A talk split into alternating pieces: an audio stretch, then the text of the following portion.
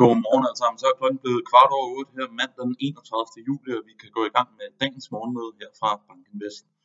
Lad os hoppe direkte ud i det og gå til slide nummer 2, hvilke temaer dominerede markederne i fredags og hen over weekenden. Jamen først og fremmest så har vi jo altså her fra morgenstunden fået noget kinesisk øh, stimulus, hvor de er ude og forsøge at trykke på flere parametre for at få noget gang i væksten i Kina, og vi ser altså også, at det har en meget stor positiv indvirkning på i særdeleshed de asiatiske markeder, som her fra morgenstunden ligger og stiger relativt kraftigt. Så ser vi også, at Bank of Japan de er kommet i markedet og har været ude og købe lidt op, efter de sidste uge var ude og løfte deres rentetarget, så man kan se, at de nu er blevet aktive igen. Og så ser vi altså også en fredag, som i den grad er domineret af det her FOMO-tema, et tema, som vi op igennem 2020, slutningen af 2020 og 2021 snakkede utrolig meget om.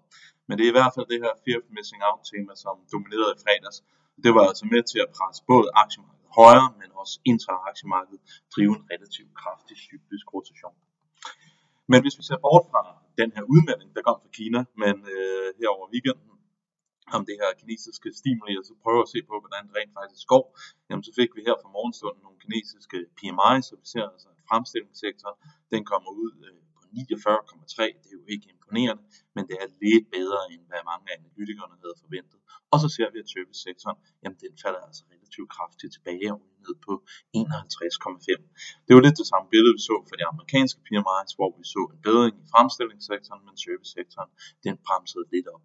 Så det er altså en økonomi, som har haltet overraskende meget, vil jeg sige, heroppe igennem 2023, hvor man i starten af året, mange havde en forventning derom, at vi skulle se et kraftigt vækstmomentum i den kinesiske økonomi, efter de var holdt op med at lukke ned over det her corona op igennem 2022. Men det har ikke rigtig materialiseret sig, og det er derfor, vi nu her fra morgenstunden, så ser de her øh, stimuli-programmer komme ud. Men fokuserer vi på aktiemarkedet, hvad der skete i fredags, jamen, så er vi altså vidne til relativt kraftigt stigende aktier. Vi ser S&P 500, det røg hele vejen op i 45,82, og det reducerede altså noget af det intradag-fald, vi ellers havde set om torsdagen. Så vi er nu på de højeste niveauer for amerikanske aktier for 2023, og vi er altså ikke lang vej fra at komme tilbage til de aller, aller højeste niveauer, som vi havde primo 2022. Så det er altså et rigtig, rigtig stærkt aktiemarked, vi er vidne til. I takt med, at indtjeningsestimaterne samtidig med, at aktiepriserne bare stiger, jamen, så det, de er altså flat og faktisk blevet revideret en lille bit smule ned 2023, men så ser vi altså, at øh, PE-multiplen forward, 12 måneders forward PE, den er altså steget til relativt høje niveauer. Vi ligger nu og handler på 19,9, og igen, det er altså lidt en illustration på, at vi er inde i det her FOMO-territorie. Vi skal hele vejen tilbage til udgangen af coronakrisen i 2020, og så perioden op igennem 2021 for at se nogle niveauer, der er højere end de nuværende, og det var vel at mærke med nogle renteniveauer, der var helt, helt anderledes end dem, som vi ser i øjeblikket. Men igen, en illustration på det her FOMO-tema, som begynder at sprede sig. Når alt det her lidt forsigtige snak, det er overstået, jamen, så skal vi altså også skynde at sige, så at en af de positive faktorer, det er, at øh, bredden i markedet, den er faktisk begyndt at stige.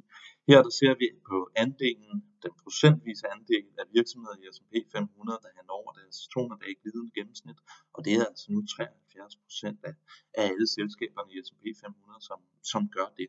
Så vi ser altså, at den her optimisme, det begynder at brede sig, og det er ikke længere bare de her famøse fangmandaktier, som driver det alt sammen. Og hvis vi prøver at fokusere lidt på en anden del af det finansielle marked, altså obligationsmarkedet, jamen så er det måske også værd at bemærke, at en lidt mere strategisk aktiv klasse, sådan en strategisk risk-on aktiv klasse, vil jeg kalde det, som amerikansk high yield, jamen det ser altså i øjeblikket også nogle spændingsnævringer. Jeg synes mere end, øh, end bevægelsen i aktiemarkedet, så er det her måske sådan lidt mere fundamental opfattelse af, at det her soft landing scenarie, det er altså stigende sandsynlighed i øjeblikket. Men i hvert fald, det er ikke bare aktiemarkedet som er positivt, det er high yield markedet altså også i, i øjeblikket. Så fik vi i fredags øh, PCE-inflationen. Det var ikke de helt store overraskelser, efter vi havde fået den seneste CPI-rapport, men det kom altså ud øh, relativt lavt. Øh, hvis man ikke tager alle decimalerne med, så var det præcis på analytikernes forventninger og tager nogle decimaler med, og det, det vi har gjort her i slide nummer 8, så kan I se, at det faktisk er en lille bit smule under analytikernes forventninger. Men i hvert fald, det er en illustration på, at inflationen den er altså lige så, lang, lige så langsomt på vej ned, og det giver altså noget håb og noget tro på, at vi kan komme ind i sådan en Goldilocks-scenarie, hvor væksten egentlig klarer det relativt godt, samtidig med at inflationen er, er overstået. Men i hvert fald, nu skal vi jo nok have mere end bare et print, som indikerer det her, men I hvert fald så er det altså positivt at se, at inflationen lige så langsomt synes at være på vej ud af den amerikanske økonomi i øjeblikket. Og hvad var det så, der skete i fredags, bare som sidste graf? Jamen, det var altså ikke bare aktiemarkedet, der steg, det var altså også under overfladen en rigtig positiv dag, hvor vi så, at de typiske aktier, de kraftigt outperformede de defensive aktier, og den eneste faktor, der ikke rigtig kunne følge med, jamen det var low vol aktierne. Ser vi på fangmand, som jeg så ikke har taget med her i dagens præsentation, så havde de altså også en rigtig god dag i fredags. Så det var altså en, øh, en rigtig risk-on dag, kan man sige, efter vi havde set den her øh, revision intradag om torsdagen, hvor der var de her rygter, øh, før det blev annonceret, at Bank of Japan ville fjerne deres øh, rentetarget, eller løfte deres rentetarget. Og inden, hvad kommer til at være fokus på i dag og, og den her uge? Jamen, øh, først og fremmest så starter vi mandag sådan relativt stille og roligt, men ugen, den kommer altså til at blive interessant. Vi kommer til at få ISM både for servicesektoren og for fremstillingssektoren, for at vi bekræftet det billede, som vi har fået fra PMI, som vi fik sidste uge, jamen, så bliver det altså interessant at se, hvordan vi skal reagere, hvis ISM Manufacturing stiger samtidig med, at services det modererer. Om fredagen, der får vi arbejdsmarkedsrapporten, og den bliver altså også interessant at følge i takt med, de seneste par uger set jobless claims komme relativt kraftigt ned, så en indikation på, at arbejdsmarkedet er stærkt.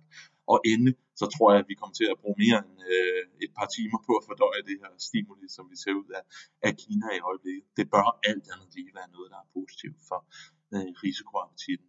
Og endelig, så er det altså også bare et spørgsmål om, hvordan det her FOMO-tema kan køre, og vi kan til slut konstatere, at de asiatiske markeder, de ligger altså her fra morgenstunden med et rigtig fine plus, som sagt drevet både bevægelserne i det amerikanske marked om fredagen, men også det her kinesiske stil.